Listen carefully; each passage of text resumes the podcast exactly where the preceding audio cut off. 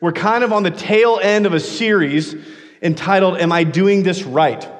And uh, just so, just to kind of bring you up to speed, the, my heart for this series has been when I was in my office uh, back in May, when we took about six weeks off, I was thinking, like, what, when I was a young adult, because uh, if you don't know me, I'm not a young adult. Um, I know, surprise. Uh, what, what would have been helpful? What would have, what would have been nice?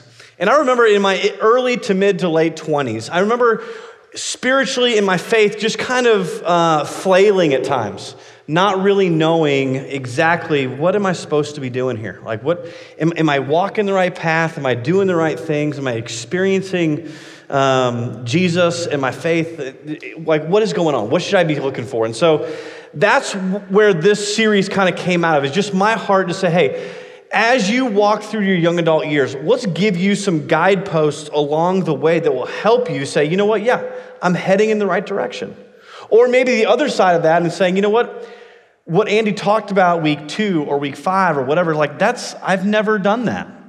And so this is where we've been. And so maybe if that's you, if you're saying, you know, that's not the path I'm on, maybe it brings some questions like, well, why not? Should I be? What should I be adding to my life, my faith, all that kind of stuff to kind of help steer you in a direction that's leading towards Christ. And so here's where we've been. The very first week of June, we talked when, and we just simply defined discipleship. What does it mean to be a disciple of Jesus. And we tried to make it as simple as possible. It's basically a student. You are a student of Jesus. He's the master teacher. You are the you are the disciple, you're the student. So we sit before him, we read his scriptures, not to have a better day, not to get a good Instagram pic of my quiet time, but to learn from the master. To learn to say, Jesus, teach me. Because the goal of the Christian faith is not just to be saved, but it's to be conformed to the image of Christ. And so it starts with understanding well, who am I as a disciple? What does that mean? And then the second week, we had to start off by talking about salvation.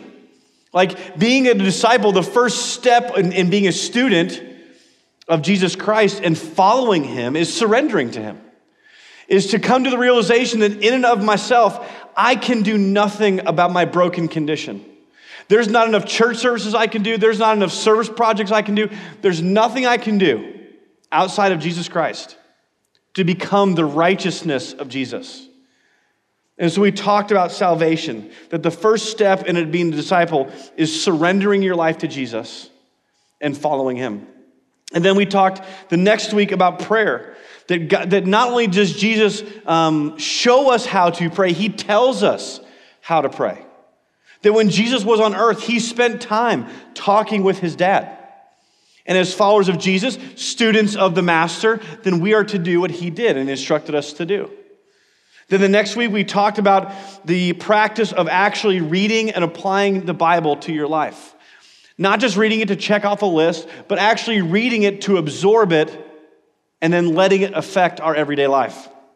And then we followed that up by talking about being committed to community. That as a disciple of Jesus Christ, we are called not to be a Lone Ranger Christian. We're not called to just say, you know what, I don't need church, I don't need people, it's just me and God. Well, that's not how we were created. We were created to be in community. And time and time and time again, throughout the New Testament, we see a command to love one another, to forgive one another, to pray for one another. And you see this long list of things that says over and over, you're supposed to be with one another.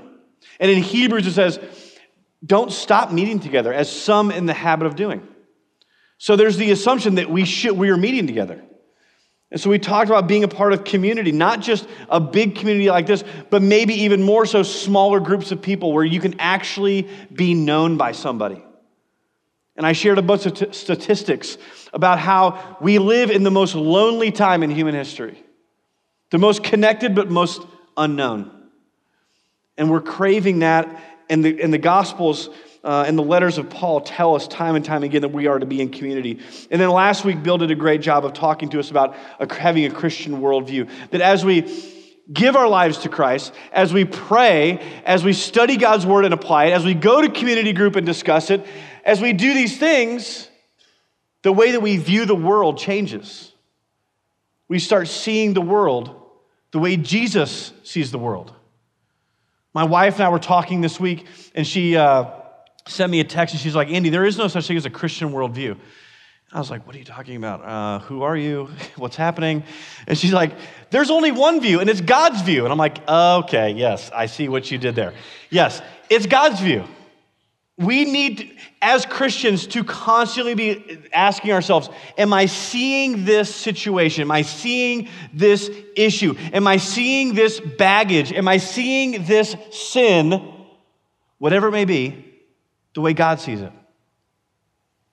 And as scary as that may sound, because when we start asking that question, what we realize is God and I disagree on some things. And if that's never happening for you, if you never read scripture and feel that twinge in your heart, like, ooh, that, that's a little close to home, or you hear a sermon that you're, and you're like, wow, that's too soon. Uh, not, not, no, not yet. Like, if we never feel that conviction, in our life, then we have to be asking have we created a gospel of your own making? That God just agrees with whatever you think, whatever you believe, and whatever you do. And that comes back to worldview. And Bill said he had that big chair up. He said, Who's sitting on the throne of your life? Have we actually put Jesus on the throne and we have gotten off the throne? Or are we trying to share the seat with him, like, hey, I'll give you this part, I'll, I'll, I'll, I'll you know, keep control of this area? Is our worldview changing how we see the world? And so we're going to move on. We got a couple weeks left of this series, but before we get into our main meat tonight, uh, I, I, wanted to start with a little bit of a story. Um, you guys are all adults. Some of you are older adults, and some of you are younger adults, and some of us are old adults. And one of the things that, that there's certain things that happen when you become an adult. Um, some of them are wonderful. Like you get paid for your, your time. You're no longer in college. Like you get a paycheck. You live on your own, not under mom and dad's rules anymore. You can stay out whenever you want. You can eat cookie dough as late as you want, which I believe we're doing tonight later. Um, so, like, we get to do some really fun things. But one of the things that happened to me that was the first moment where I was like, okay, this adulting thing maybe isn't that cool. It's when uh, we got married and we had to buy our washer and dryer. And that is an expensive purchase, and it is not fun because you can't do anything with it. You can't watch it, it doesn't entertain you, it does nothing for you except cost you money and work. Because even though we had a washing machine, like you still gotta take the stuff, put it in, separate colors, put it, you know, do all this stuff, transfer it so it doesn't get moldy. You know what I'm talking about, right? You move it to the dryer, and you push the button and then it stops midway through, but you don't know because the lint thing's full and then you got to run it again. And then it magically goes away back in your closet, right? No, it doesn't. You got to take it out, take it to the living room or the kitchen table, and you got to fold it. And then it's all done. No, it's not. It's still going. Then you got to take it and actually put it away. Like, there's just some things in adulting that are not fun. Another thing that I realize that adults do that you never do as a kid, unless you like are paid to do it because it's a chore, but as an adult you just kind of have to do it, is gardening. Like right, like there's there's mowing, and there's trimming, and there's planting, and even every once in a while there's killing. Like you got to kill something, a weed, or maybe a mole, or, or rabbits, or something. Like you got to all the you do. They'll eat your hostas, people. Come on, this is real adulting. And if you don't know what a hosta is, you're not an adult, all right? So look that up. That's the process that we cultivate a garden. Like, th- there's this process, all right? Springtime comes along, Lowe's and Home Depot, all of a sudden you see there's mulch everywhere, and there's flowers outside, and, and they, there's just like whispers like, come waste your money. Come on beautiful flowers that will die soon. Like, like, and then we all do it, right? We go to we go to Lowe's, we go to Home Depot, we load up the cart, we buy a new shovel, and we're like, oh, this is gonna be great. My house is gonna be gorgeous.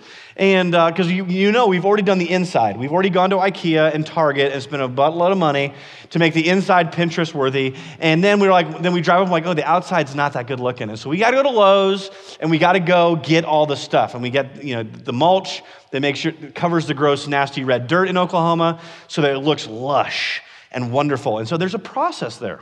You go, you buy stuff, you come home, and you realize that the dirt is hard as cement. So you sprinkle some water on it, And then you start getting, getting your uh, shovel and you start tilling up the, the, the, the, dirt so that you can actually plant something in there. And you maybe get some topsoil and you get the hole, and you dump some topsoil in there and you put the plant in, and then you dump it with Miracle-Gro because you're like, oh, this is really going to work because I know I'm not going to take care of this. And so you just douse Miracle-Gro on it. And then there's that, and then when you're done, you step back from your garden or the front flower bed and you're like, my house is amazing. I am, I am like the Rachael Ray of gardening. Like I'm, I'm really good at this. Look, at, and then we take pictures, right? Look at my house, hashtag adulting, whatever. You know, you freshly mowed yard, and it just you, you feel good. And you're like, this is it. This is what I'm supposed to do. This is, I'm an adult now. I'm going to go in and do laundry. And that's part of adulting. And so, but here's what ends up happening every single time is we plant that garden out front and life gets busy, gets hot outside, and we're like, you know what? I'll water it tomorrow. Oh, I saw some weeds, but you know what? There's a game on. I'll, okay, I'll do that tomorrow. And slowly but surely, that beautiful garden out front starts to get weeds in it, and those weeds start grabbing the nutrients that the plants actually need. And before you know it, all of your flowers are dead. Not because you did anything other than keep it alive. and we do that with laundry too, right? We do the laundry and we're like, oh, I did it. It's folded. Fantastic. Oh, I got to go there. I got to go do something. We go do it. We come home. Oh, I'm too tired. It's too late. I'll leave it for tomorrow. And then a week later, it's still on the kitchen table because we stop cultivating. We stop the process. Not on purpose, oftentimes for great reasons. But we all tend to do this in our life. We tend to drift and get complacent. I see it every year in my flower bed. I see it weekly on our kitchen table with our laundry. We get excited about something, we put a lot of effort towards it. Like we see this all the time. Like um, this isn't a foreign uh, concept. It's like when you when you do buy your first house, you get excited and then you live in front. Of, but then you're going to have all your friends over and you're like, oh, I got to clean. I got to vacuum for the first time. Let's go unwrap that. And we, we clean the house because people are coming over. And then as soon as they leave, we're like, oh, sweet, I don't have to vacuum for three months. Awesome. At least the guys think that. Um, or maybe you get a date. Somebody asks you on a date, or you ask somebody on a date, and you're like, oh, man, this first date, okay, I'm going to shower. I'm going to maybe buy a new something to wear. I'm going to uh, try that cologne that mom got me for Christmas three years ago. I'm going to squirt a little bit, right? And we and we and that happens the first couple days. It's like I'm to we're going all the way here. I'm to look good. And then as you start dating and you're dating and dating and longer and longer and longer and longer, all of a sudden we don't put as much effort into getting ready because we're like we know who we got. Right? This is where the, the term hashtag uh, dad bod came from. You know what I'm talking about? Like, if, I don't know if you don't believe me, but before I was married, I was ripped, okay?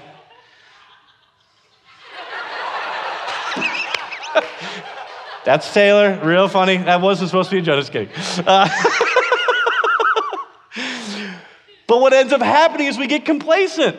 We, do, we, we've accomplished what we wanted to do, right? We planted the flower garden. We did the laundry.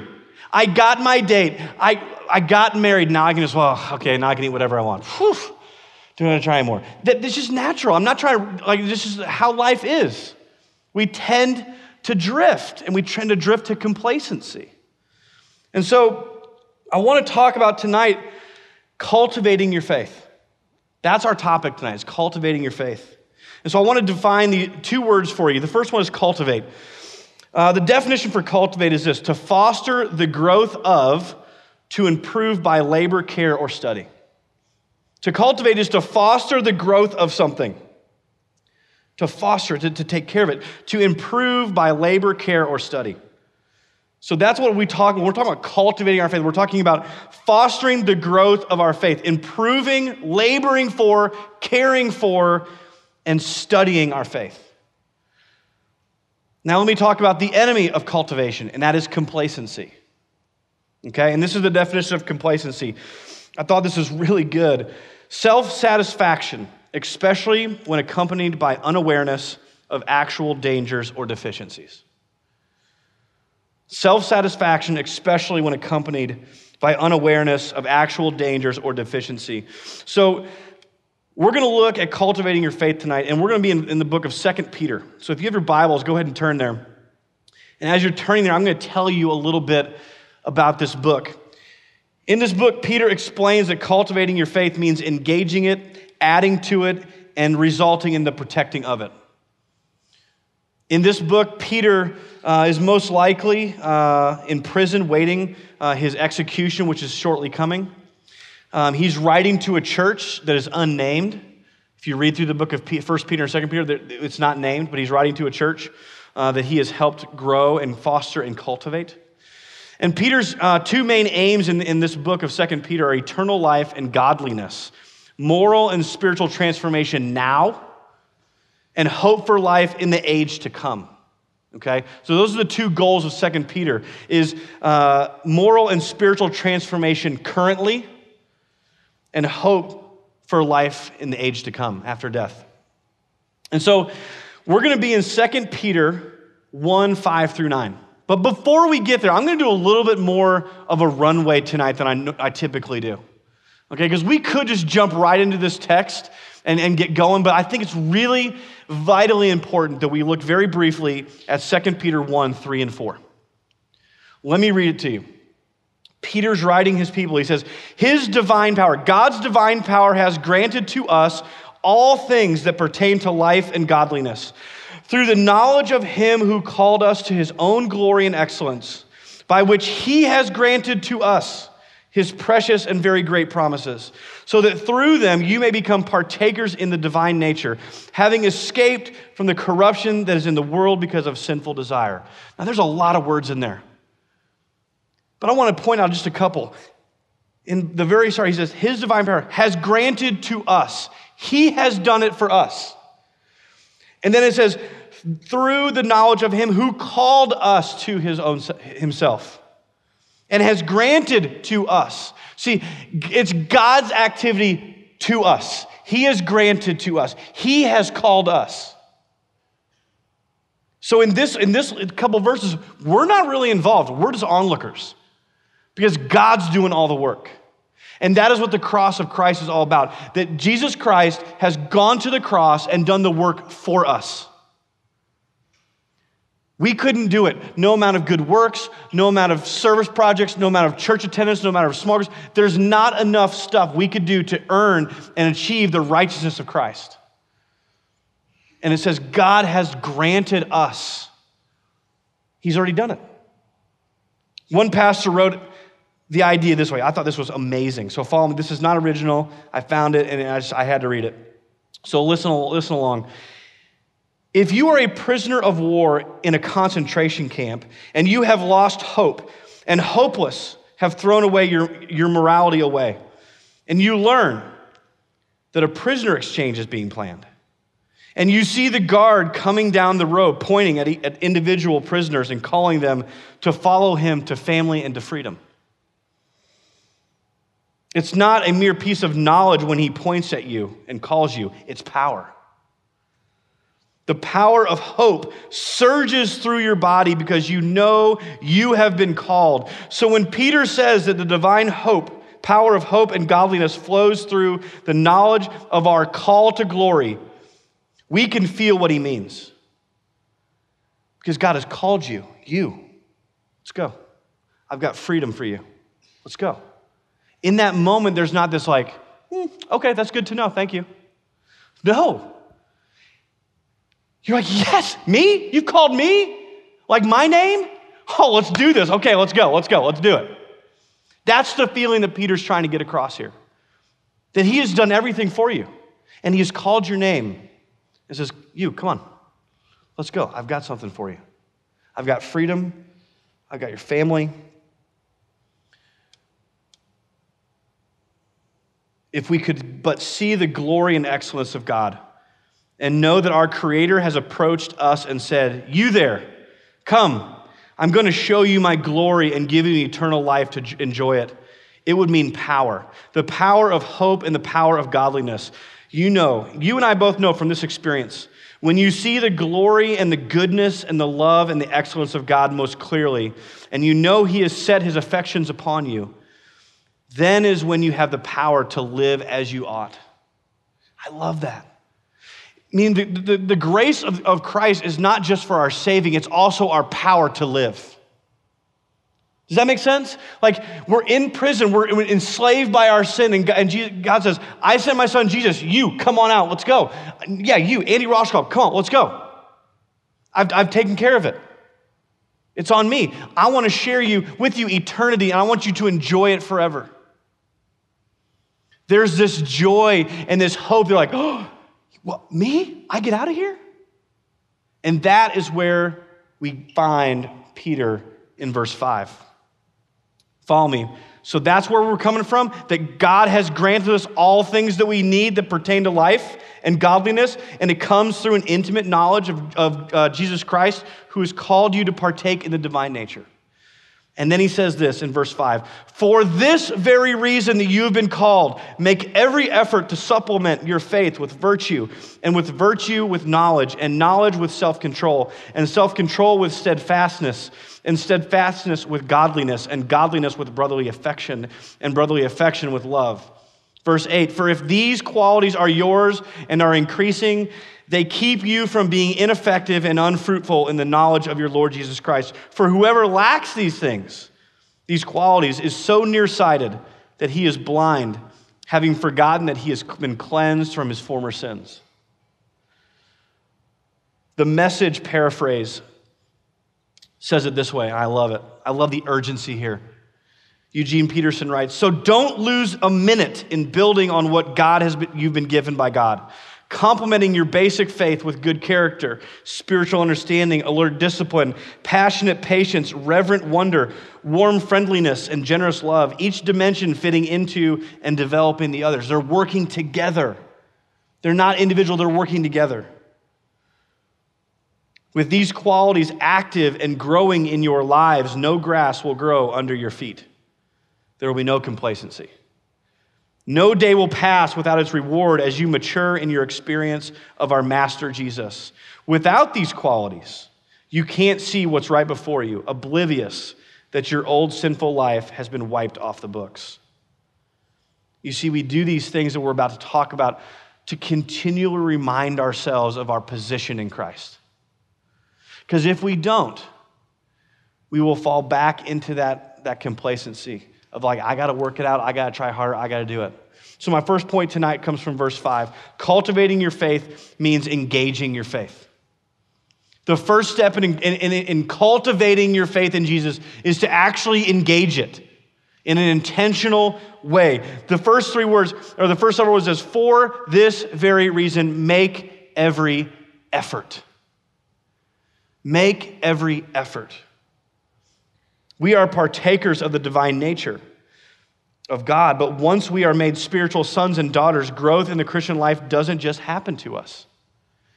It's not magic pixie dust that says, all right, you're just going to grow. There's no miracle grow for Christianity. Peter's saying, make every effort.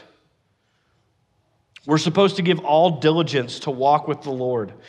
I've always loved this line that there is no such thing as standing still in anything. You're either moving forward or you're moving backwards. Staying still is a myth.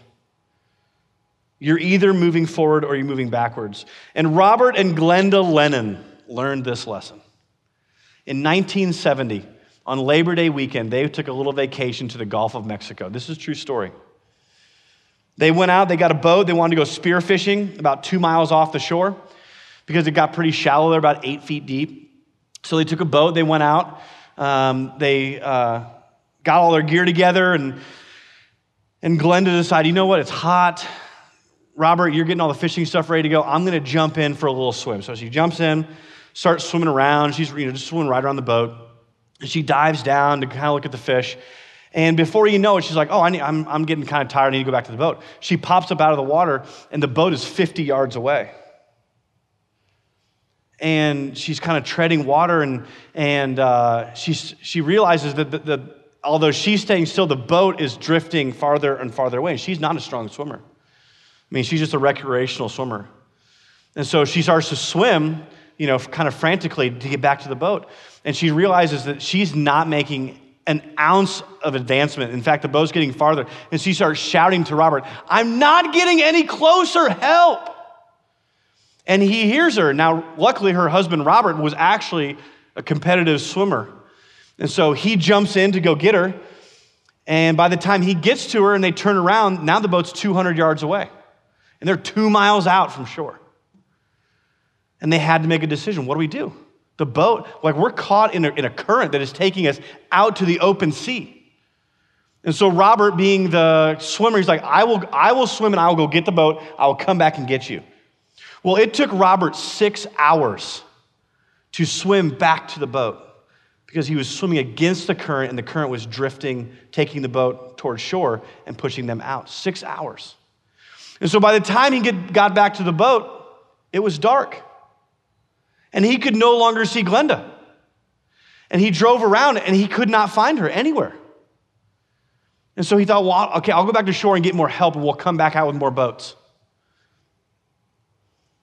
And so that's what he did. He took the boat back into shore, came back out. They searched all night, couldn't find Glenda. So they went back in and came back out in the morning, refueled the boats. 20 hours later, they find Glenda. And she is still alive, and she is still floating 20 miles offshore. And she wasn't swimming, she was just floating. The current had taken her 20 miles offshore. She traveled 18 miles in 20 hours. She was all sunburned and obviously in a bad way, but she made it. But she had drifted 18 miles. Young adults, if we don't engage our faith like Glenda, we will be taken by the current. Because don't let's not kid ourselves. We live in a culture where there is an absolutely there is a current of our culture and it is going away from the cross of Christ.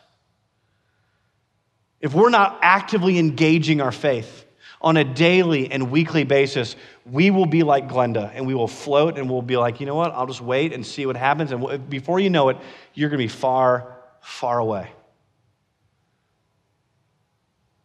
There is a current in our culture, and if we're not careful, alert, and sober minded, as Peter says in 1 Peter 1, we will drift into complacency and be taken in whatever direction our culture wants, all the while thinking we're okay.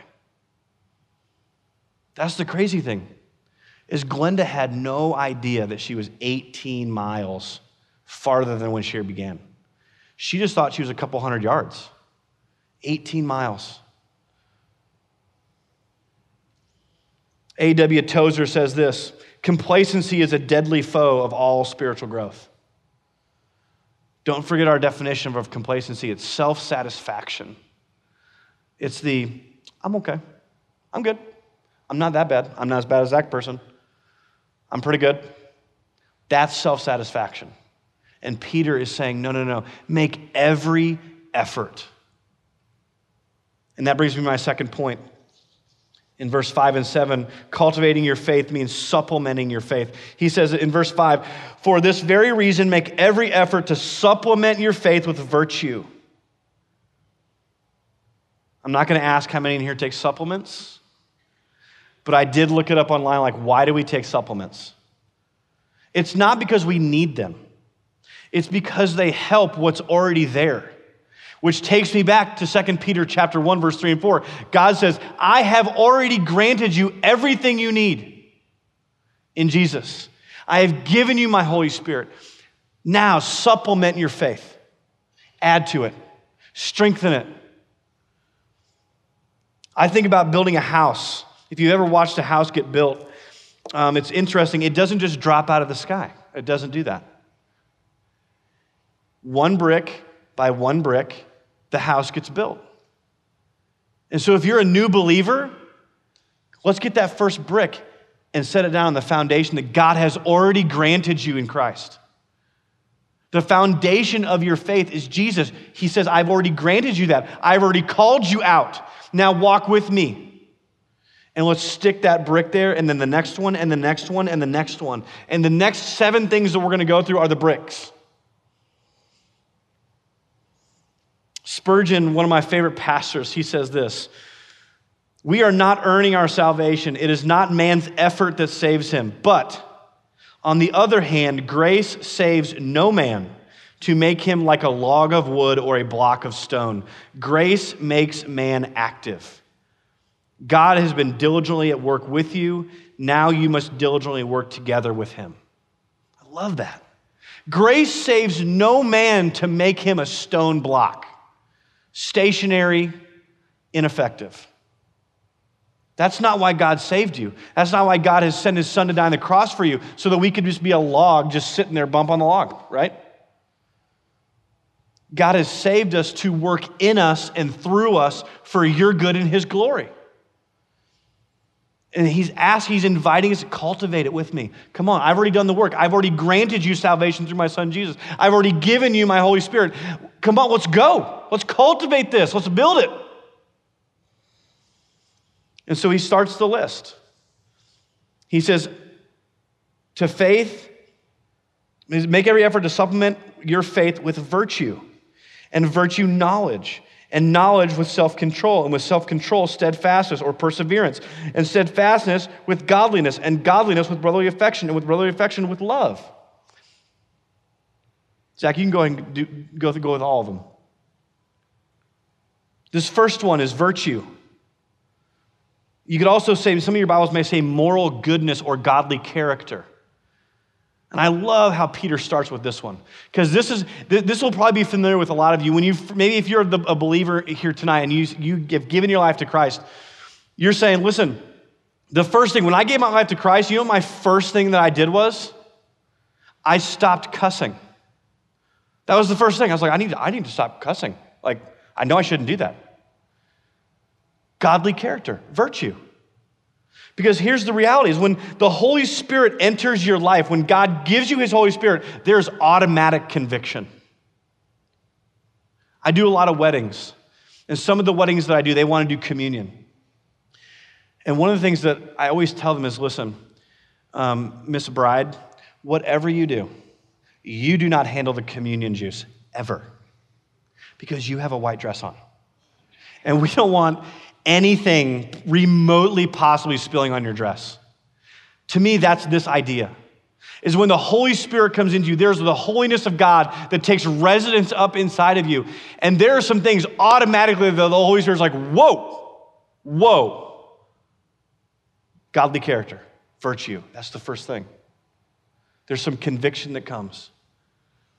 The next thing is knowledge, because virtue without knowledge would quickly turn into a self made gospel and belief system. If we're just trusting ourselves, if we're just following our feelings, that I think this is what God would want me to do, I think this is who God is, then slowly but surely we're going to build a faith built on our own opinions, not on the Word of God. And so after virtue, he says, put on knowledge. And after knowledge, put on self control. Like that's, like that knowledge may bring a new truth or a new conviction into your life that's going to require self control a new truth or conviction we need to become self like th- this was me in high school. Let me, let me back up. This was me in high school. Like I, I, was young i was excited i was a christian i was a youth group rat you know so i was i would learn stuff from my youth pastor and then i would like ooh that's a great point. There are some people in my school that need to hear about that. You know and, and i was that 15 16 year old kid that was super judgmental it's not gracious whatsoever like i like this true story i've had to go back on facebook and find my friends and apologize for some of the ridiculous ways I handled things. Because when I learned a new truth, when I got knowledge, I was so excited about it. But I hadn't practiced it, I hadn't obeyed it, I surely hadn't sat with it. I just wanted to tell everybody about it. You shouldn't do that. You should do this. That's who I was. And so he says, when we get knowledge, add self control. The next one is endurance, perseverance. We talked about this last spring. It's this idea of grit. Because as we grow in our faith, as we cultivate our faith, and we're in God's word, we're learning who God is, He's convicting us, showing us who we are. There's going to be some things that we decide that we got to believe that, okay, that are going to go against the current of our culture. And even more, a little closer to home, it's going to go against every ounce of your being. I don't want to do that. I like what I'm doing. But we read God's word, and it's very clear that that's not the way of God. And so we need to find and build and cultivate endurance. And this is where community comes in. I'll go back to it every day, all day. You've got to be in community. Because when the Christian faith gets hard, when things happen that you're like, why, God? Where are you in the middle of this? There is nothing better for your soul than to have your people around you who know you, who love you, who care for you, who speak truth into you. Because we need endurance. We need endurance. The next one is godliness. And this is simply a growing reverence and awe of God. That word that they, in the, in the Greek, is a reverence towards God. Like, are we cultivating an awe of our Lord and Savior? Or has he just become a couple holidays throughout the year, something I do on Sundays and something I do on Tuesdays? Or do, are we cultivating this, like, you have granted me everything I need? You sent your son, one and only son, to die for me, to rescue me, and to be resurrected, that I may have a clean slate. That you have come into the prison of my sin and said, Come on out. I've got you. I already paid for you. I took care of it. Come with me and live life. Are we in awe of that? We need to cultivate that awe of godliness. And the next one is brotherly affection. And I could just do the whole talk on community, being committed to community again here, but this is simply this idea of kindness towards fellow believers.